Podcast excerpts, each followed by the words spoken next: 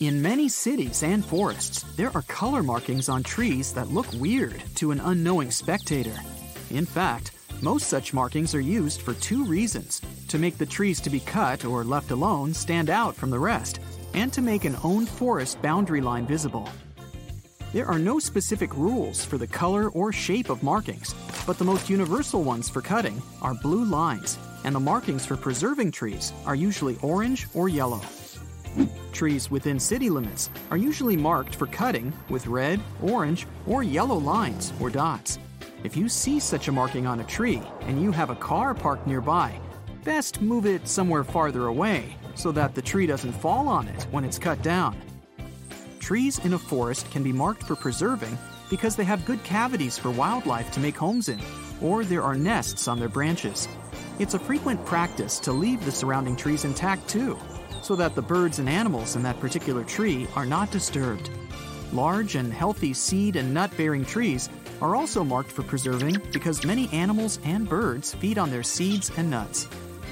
Unhealthy trees can be preserved too, surprisingly, if woodpeckers seem to like them. It means there are many bugs inside those trees that the birds use as food. Color markings on trees in a forest might also mean someone owns the forest up to a certain boundary and decided to show it. These markings can be made in any color and shape, but they always have two specific features you can't miss. One is that the markings go in a more or less straight line, which is logical because it's a boundary of a territory.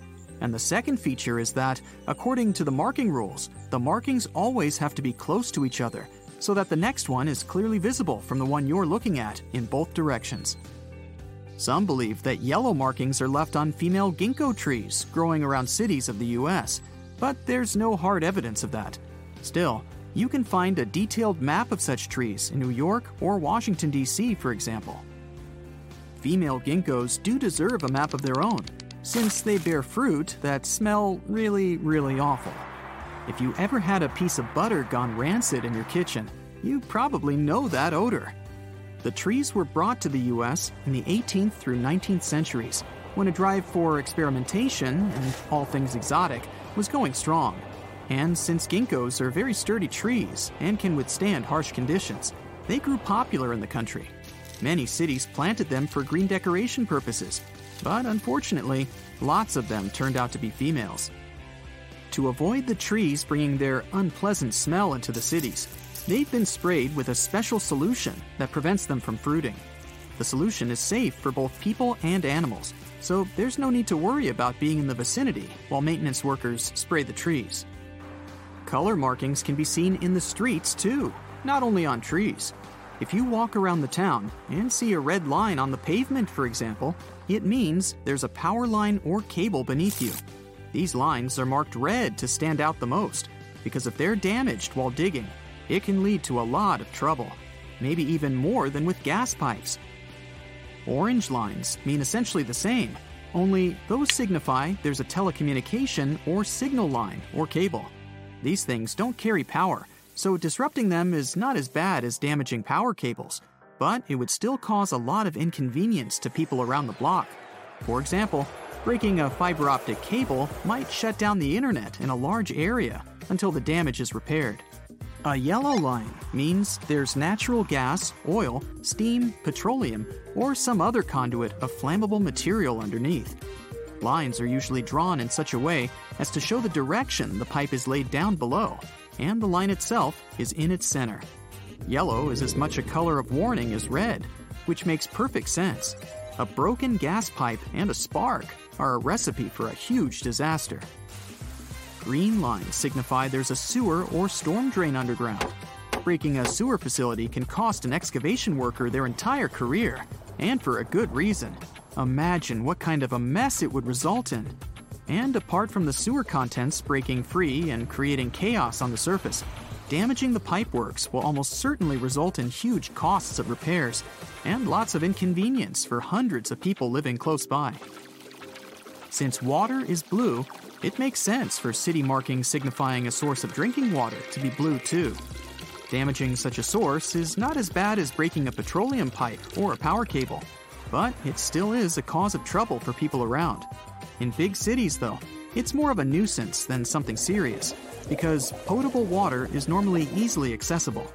Breaking a water pipe or main brings more problems to the excavating or construction project itself. The water will flood the surroundings, making it a mess to deal with as quickly as possible. Purple markings also mean water, but not of a drinking kind. Lines of this color signify there's a source of irrigation or reclaimed water down below. Such water is taken from sandblasting or power washing and is normally used for industrial or gardening purposes afterwards. It's not meant for drinking, but the results of breaking through a pipe carrying this water are pretty much the same as with potable water. The mess will be more than real. Pink markings on the ground are left by land surveyors. When there's a legal argument for property limits, for example, an independent surveyor will leave pink lines on the ground to mark the boundaries. These can also be left at proposed construction sites for the same reason.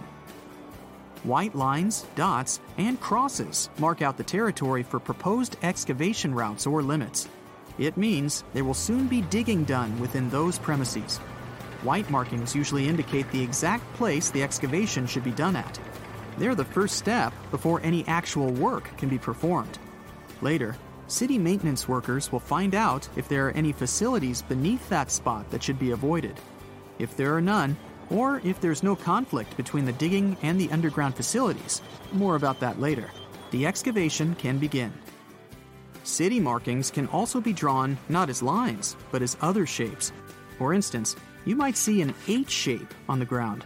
The two parallel lines signify the edges of the pipe or cable below, while the center line connecting them is there to make it easier to measure the width.